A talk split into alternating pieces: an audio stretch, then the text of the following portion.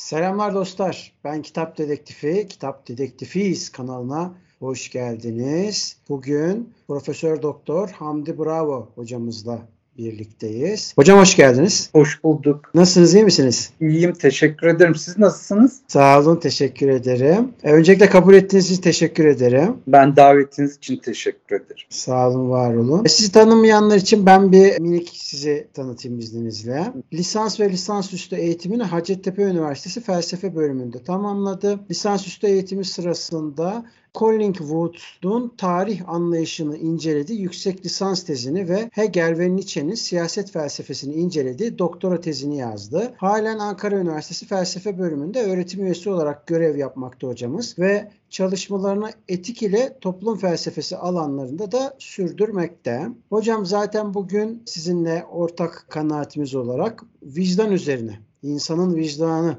üzerine bir sohbet gerçekleştireceğiz. Bu konu hakkında bir dizi sorular var. İzninizle aklımızdaki soruları size soralım. Tabii ki memnuniyetle. Hocam öncelikle her zaman bir gazeteci geleneğinden geldiğim için en basit ama aslında en zor sorudan başlayacağımı düşünüyorum. Bu soruyu da böyle nedirle sorunca birazcık tanımlamalar zorluyor insanları farkındayım.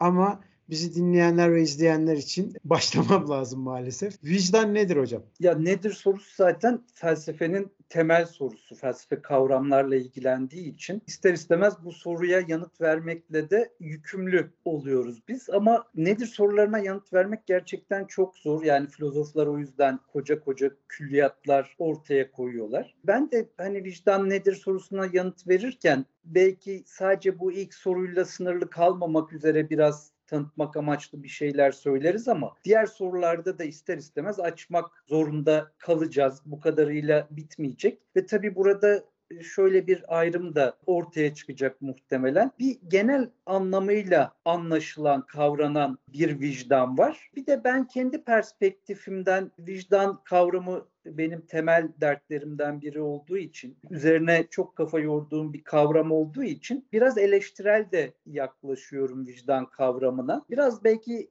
yaygın anlayıştan biraz daha derinlikli yaklaşıyorum. Daha farklı bir perspektif de ortaya çıkacaktır diye düşünüyorum yaygın anlayışa baktığımızda vicdana dair şunu söyleyebiliriz. Vicdan kendisi aracılığıyla kendimizi değerlendirdiğimiz yetimiz olarak karşımıza çıkıyor. Yani vicdan öyle bir şey ki bizi niyetlerimiz, değer yargılarımız, eylemlerimiz ya da yerleşik tutumlarımız üzerinde düşünmeye, bunları sorgulamaya, gerekiyorsa bunları değiştirmeye zorlayan bir yanımız olarak karşımıza çıkıyor. Elbette genel olarak biz vicdanı sesiyle, sızısıyla biliyoruz, tanıyoruz günlük yaşamda. Bazen canımızı yakıyor, bazen böyle uyurken, kendi başımıza düşünürken bir şeyler fısıldıyor ya da haykırıyor bize. Ama vicdanın özelliği şu yaygın anlayışta. Vicdan sayesinde gerçeklleştirilen sorgulama dışarıdan başkaları tarafından yapılan bir sorgulama değil de kendi içimizde gerçekleşen, kendi kendimizi didikleyerek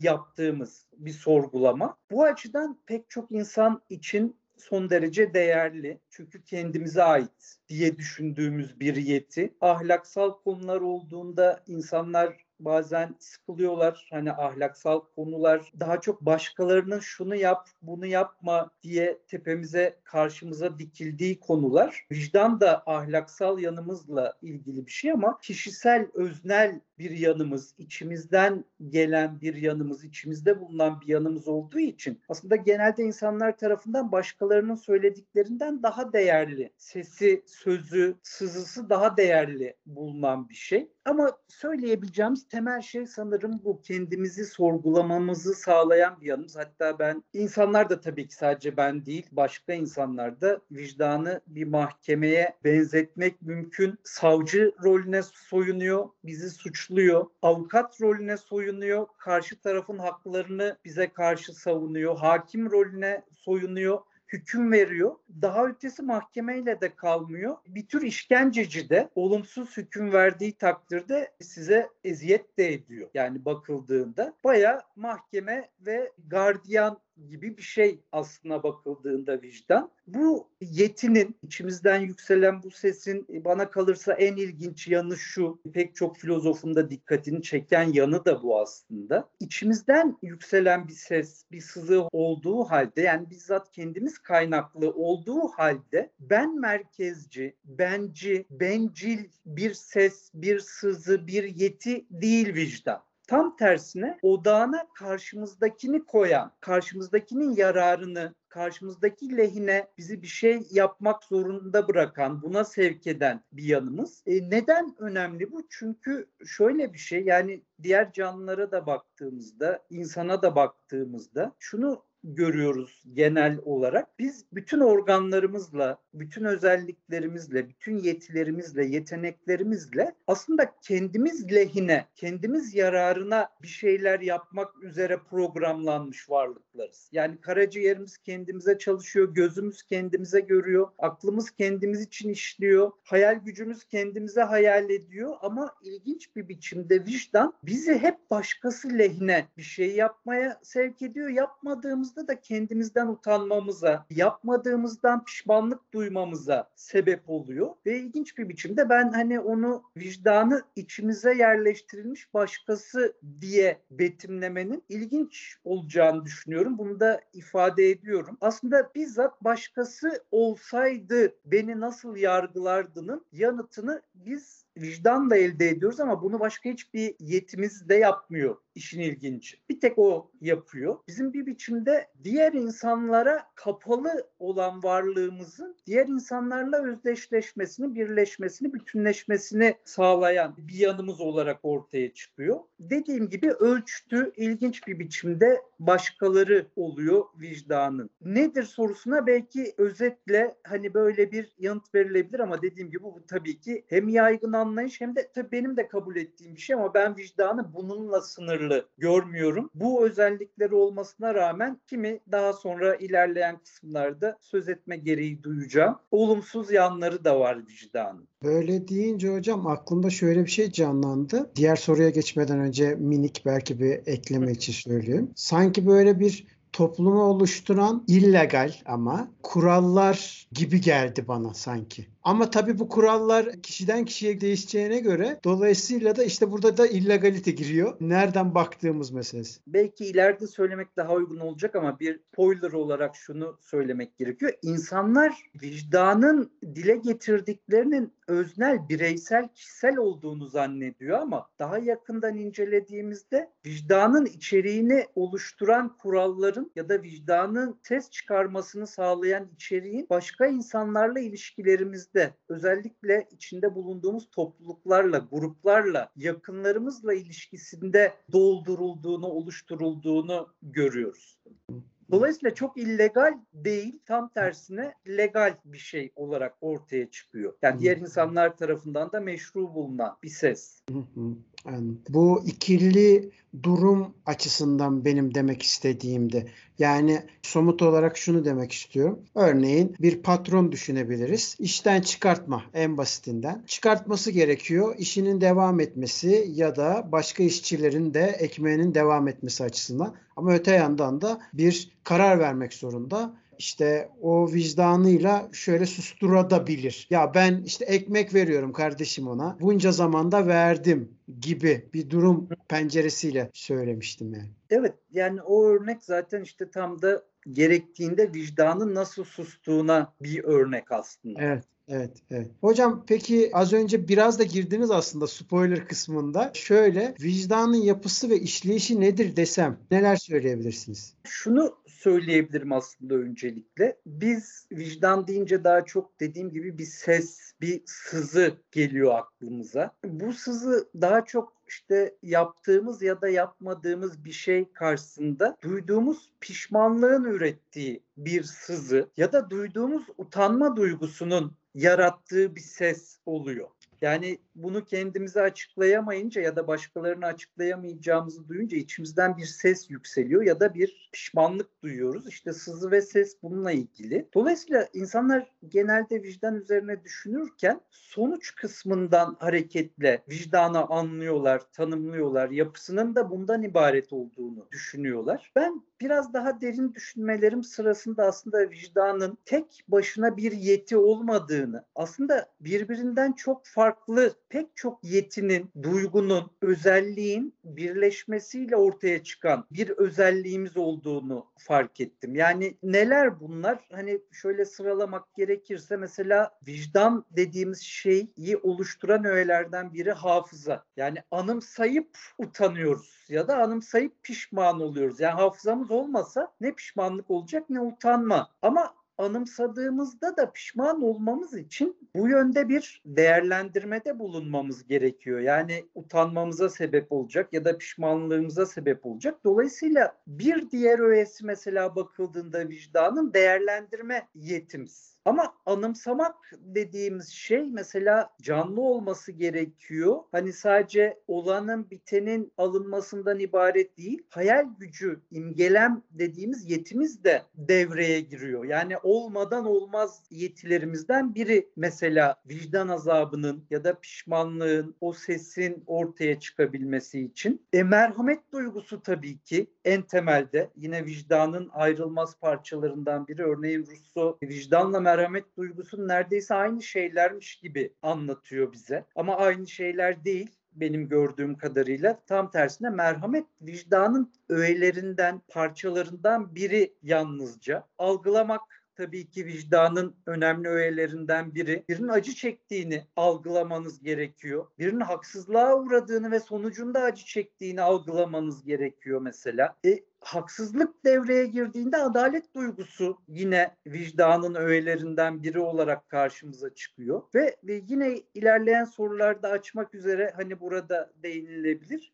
Darwin'in dikkat çektiği noktalardan biri bu insanın Trilogy kitabında o da vicdan ve ahlak duygusu meselesini ele alıyor. Aslında hani bunu da teslim etmem gerekir. Ben vicdan öğelerden oluştuğu düşüncesine Darwin sayesinde ulaştım. Yani Darwin öğelerden oluştuğunu söylüyordu ama hani onun değindiği öğeler nispeten daha kısıtlıydı. Çünkü onun hani gerekmiyordu o kadar ilgilenmesi. O sadece insandaki ahlak duygusunu çözümlemeye çalışıyordu. En önemli öğelerden biri de vicdanı oluşturan toplumsal içgüdü, toplumsal yanımız. Neden? Çünkü biz herkese karşı vicdanımız sızlamıyor. Benim vicdana dair en önemli tespitlerimden biri bu. Genelde insanlar vicdanı herkese karşı sızladığını zanneder ama yalnızca belli kişilere karşı vicdanımız sızlıyor. Ya da en azından insanlar farklılaştıkça şunu gözlemek çok mümkün. Duyduğumuz vicdan sızısı seyreliyor ya da yoğunlaşıyor. Bu da bizim onlara yakınlık derecemize ya da uzaklık derecemize göre şekilleniyor. Yani onlarla ne kadar yakın ilişkiler içindeysek o kadar sızlıyor. İlişkimiz ne kadar uzaklaşıyorsa o kadar zayıflıyor. Dolayısıyla toplumsallığımız,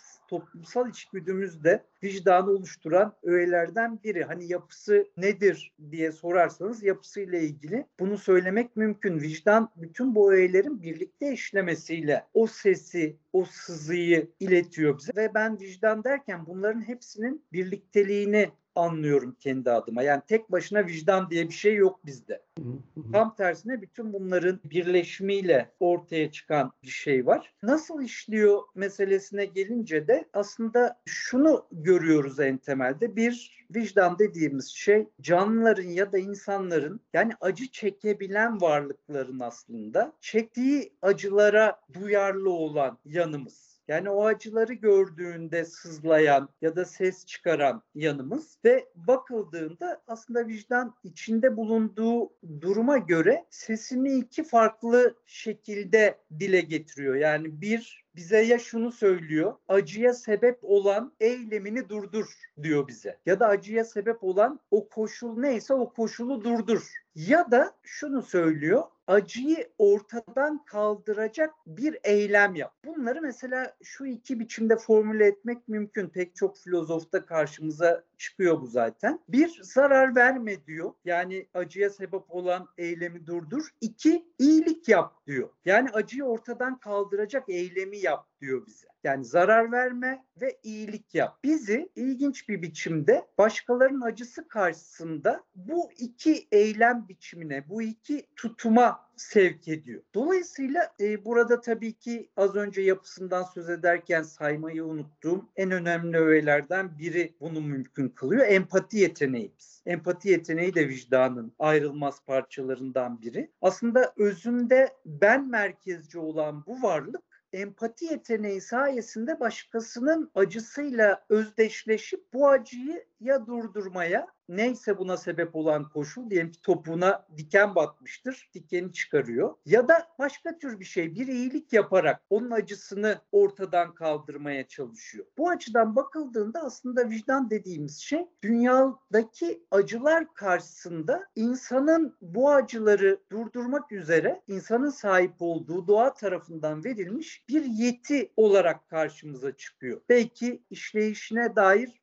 bu söylenebilir. Bir önemli nokta daha var işleyişine dair aslında. Vicdan en azından benim gözlemlerim her acıya da dur demiyor. Haksız yere çektirilen acılara ya da bir amaca ulaşmayacak acılara, bir yarar sağlamayacak acılara dur diyor. Yani haksız yere çektirilen acılar derken belki şuna örnek verilebilir. Özgecan cinayeti bir ara hani gündemi bayağı meşgul etmişti ve herkesin tabii ki yüreğini yakmıştı. Vicdanını sızlatmıştı diyeyim. Neden? Çünkü hak etmediği bir acıya maruz kalmıştı kişi. Ama Özgecan'a bunu yapan kişi ve ona bunu yaparken yardım eden yakınları örneğin hapse düşmüşlerdi. Hapiste Özgecan'la ne yaptılarsa diğer mahkumlar tarafından onlara da o yapılmış ve en son öldürülmüşlerdi. Ve sosyal medyada hani şunları görünce aslında kafamı bu vicdan konusu kurcalamaya başlamıştı diyebilirim. Oh şimdi vicdanım rahatladı yazmıştı biri mesela. Bu vicdan nasıl bir şey ki Özgecan'a bir şey yapıldığında sızlıyor. Aynı şeyler Özgecan'a bunu yapmış kişilere yapılınca ise rahatlıyor. Şunu fark ettim işte bu noktada az önce dediğim şey aslında vicdan haksız yere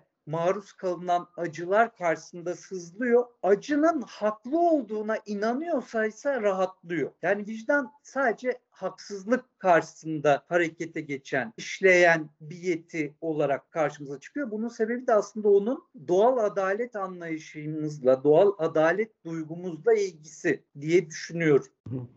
Peki hocam az önce biraz değindiniz ama günümüzde de aslında popüler kültürde de Şahsiyet dizisini bilmiyorum izlediniz mi? Orada dizide de bir hafıza meselesi vardı. Hafızasını kaybeden bir kişinin adalet duygusuyla tırnak içerisinde çeşitli cinayetler işlemesine tanık oluyoruz vesaire. Orada da mesela bir unutkanlıktan bahsediliyor. Hatta yanılmıyorsam tam olarak bu soracağım soruyu da kendi kendine sorduğunu hatırlıyorum. İnsan hatırlamıyorsa, sorum da o zaten, kötülük yaptığında iyi sayılabilir mi? Ya tabii ki hani dizide kişi bunamayla karşı karşıyaydı. Orada hatırlamamak başka bir şey ama daha ilginç yanı bunun bunama aşamasında olmayan hani son derece sağlıklı insanlar tarafından da bir ölçütmüş gibi sunulması. Yani baktığımızda insanlar şunu söylüyorlar ya benim vicdanım rahat. Geceleri rahatça yatağıma giriyorum ve rahatsız eden hiçbir şey yok beni. Yaptığım bir kötülük yok. Rahat rahat uyuyorum diyorlar. Burada da mesela sorgulanması gereken nokta şu bence. Acaba hafızayla vicdanın çok yakın bir ilişkisi var. Yani hatırlamamız gerekiyor vicdanımızın sızlaması için. Ama hafıza acaba gerçekten sandığımız kadar masum bir yetimi? Bunun üzerine düşünmek gerekiyor. Masum bir yetimi derken kastettiğim şu. Biz hafızayı genelde gelişmiş bir veri kaydedici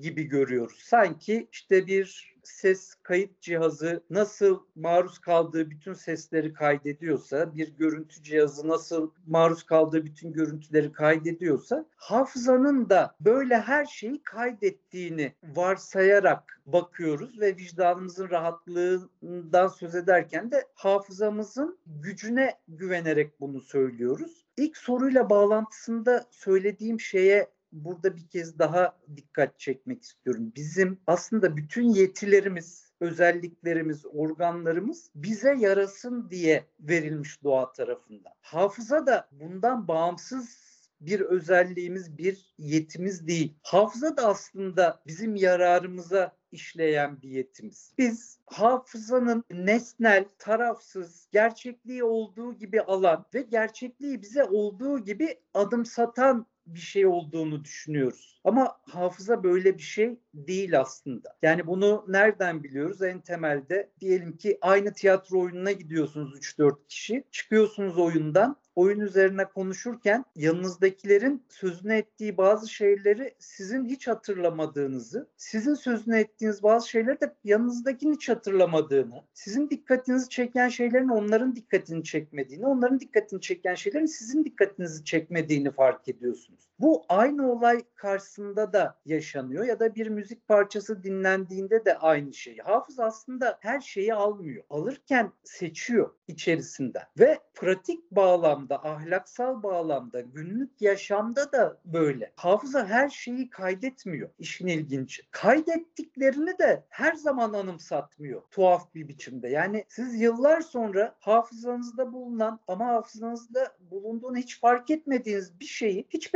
beklemediğiniz bir anda hatta uyurken rüyanızda hatırlayabiliyorsunuz mesela. Yani hafıza ilginç bir yeti ve kendi kendine genelde kendi kendine işleyen bir yeti. Yani anımsamak size kendi istediklerini anımsatan, istemediklerini de bir biçimde gizleyebilen bir şey ve bunu benim gözlediğim kadarıyla genelde aslında ait olduğu öznenin yararını gözeterek yapıyor. Mesela bizi üzebilecek şeyleri gizliyor. Bizi utandırabilecek şeyleri anımsatmıyor. Ya da bizi üzebilecek, utandırabilecek şeyleri şeklini değiştirerek biçimini değiştirerek, rengini, duygusunu değiştirerek anımsatabiliyor. Dolayısıyla şu karşılaştırmayı yapmak gerekiyor bence. İnsanların anımsadıkları kötülükleriyle onları toplayalım bir yere. Onlar ne kadar bir bakalım. Bir de dünyadaki realitede bulunan toplam kötülüğü, toplam acıyı bir yere toplayalım. İnsanların anımsadıklarının bilye kadar olduğunu göreceksiniz. İlginç bir şey gerçekleşiyor orada. İnsanlar aslında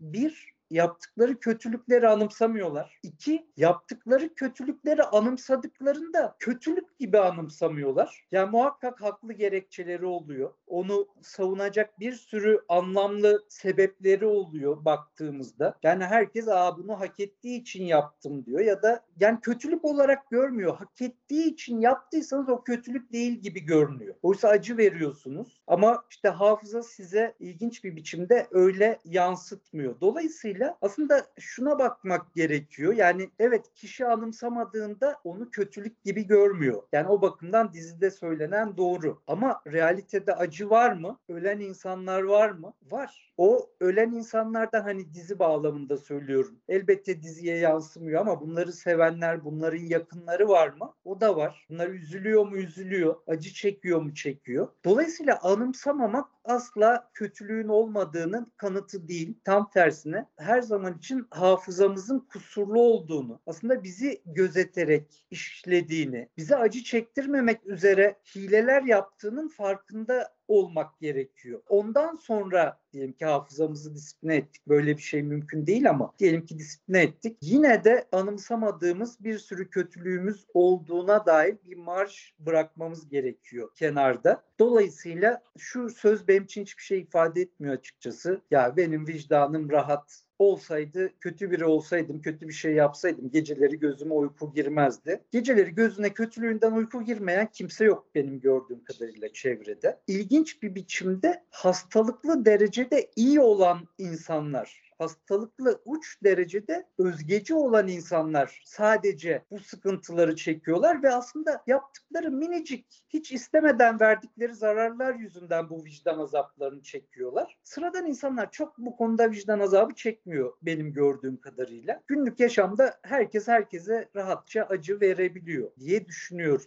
Evet, evet. Bu hafıza ile ilgili bir film geldi aklıma. Şimdi diziyle soruya başladım. Filmle de devam edeyim hocam. Wanted isminde bir film vardı. Bir animasyon filmi. İsrail askerlerinin Lübnan'ı işgali sırasında bütün askerlerin ilk tırnak içerisindeki işgal deneyimi olduğu için travmatik etkileri var. Bir gün bir asker birdenbire uyanır ama asker değildir artık sivildir ve çok kötü rüyalar görmeye başlar. Sonra bir psikoloğa gider. Psikologla konuştuktan sonra hafızasının Lübnan işgalini komple sildiğini hatırlar ve orada da rüyasında da ondan emareler taşıdığını ve bununla yüzleşmesi gerektiğini söyler. Dolayısıyla o andan itibaren aslında kötü bir insan olduğunu fark eder. Şimdi o film geldi aklıma vicdanla ilgili Hı. kısımda. Bunu da önerelim buradan izleyicilerimize. Zaten bakıldığında birilerine büyük haksızlıklar, vicdansızlıklar yapmış kişiler hafızalarının bu unutma gücüne güvenerek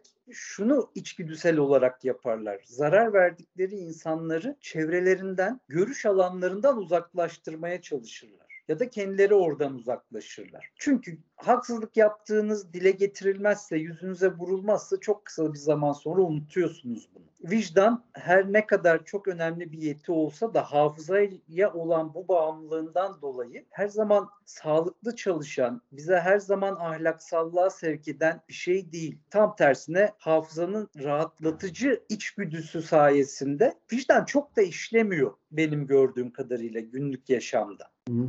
Zaten tam bu soru bağlamında bu bölümün son sorusunu sorayım hocam izninizle. Vicdanın aslında susabildiğini az önceki konuşmanızda belirtmiştiniz. Ama benim sormak istediğim şey susma belirtileri nelerdir? Yani neden susuyor vicdan? En temelde şu yani birincisi kendi yaptığımız bir şeyse bütün ömrümüz boyunca bu rahatsızlıkla yaşamak sağlıklı değil. Tırnak içinde sağlıklı değil. Yani düşünün ki 20 yaşında bir kötülük yapıyorsunuz. 80 yaşına kadar yaşayacaksınız. 60 sene bu sızı sizi delirtir. Yani aslında bünyeniz sağlıklı olmak adına onu unutmanızı sağlıyor, susturuyor vicdanınız. İkincisi siz yapmıyorsanız kötülüğü, çevrede acı çeken insanlar var başkalarının yaptığı kötülüklerden dolayı ya da doğal sebeplerle acı çeken insanlar var. Sizin başkaları için yapabileceklerinizin bir sınırı var. Gücünüz ne kadar acıyla boğuşmaya yetebilir? Yine sağlıklı olmakla ilgili bir mesele bu aslında. Siz bütün dünyaya karşı sorumlu olamazsınız. Bütün dünyada üretilen acılara karşı sorumlu olamazsınız. Bütün acıları dindirmeye çalışamazsınız. O yüzden vicdan ister istemez kendi gücünün yetebileceği kadarıyla kendisini sınırlıyor. Buralarda susuyor aslında. Yani bir kaldırılabilir iş yükü meselesi bu aslında. Bir enerji tasarrufu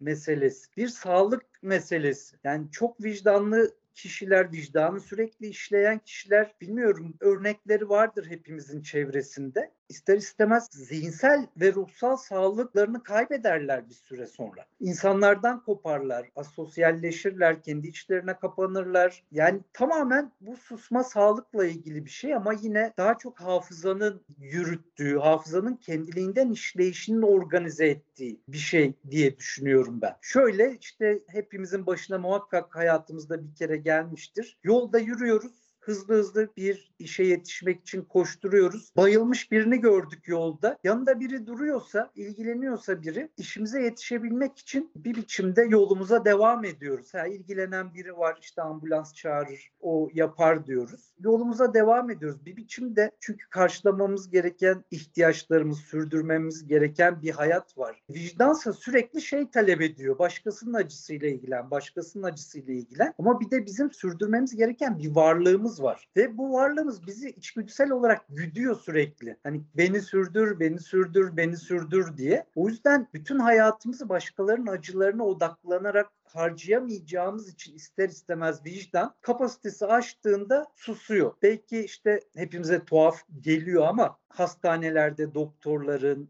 hasta bakıcıların, hemşirelerin, hastaların acıları karşısında, hasta yakınlarının telaşı karşısında duyarsızlığı bazen hepimizi rahatsız ediyor ama realite şu bu insanlar her gün bu vicdan azabını, vicdan sızısını çekse o işi kaç ay, kaç yıl yapabilirler? Vücut beyin, bünye kendisini ister istemez kapatıyor belirli bir sınırın ötesinde. Yani o insanların, o doktorun, o hasta bakıcının, o hemşirenin bir de sorumluluk sahibi olduğu yakınları, eşleri, çocukları, akrabaları, arkadaşları var dışarıda. Onların vicdanını, onun vicdanına ihtiyaç duyan. Bir de oraya saklamaları gerekiyor. Bu tamamen doğal bir tavır aslında susma ama bazen kötülüklere de yol açan bir tavır tabii ki. Evet.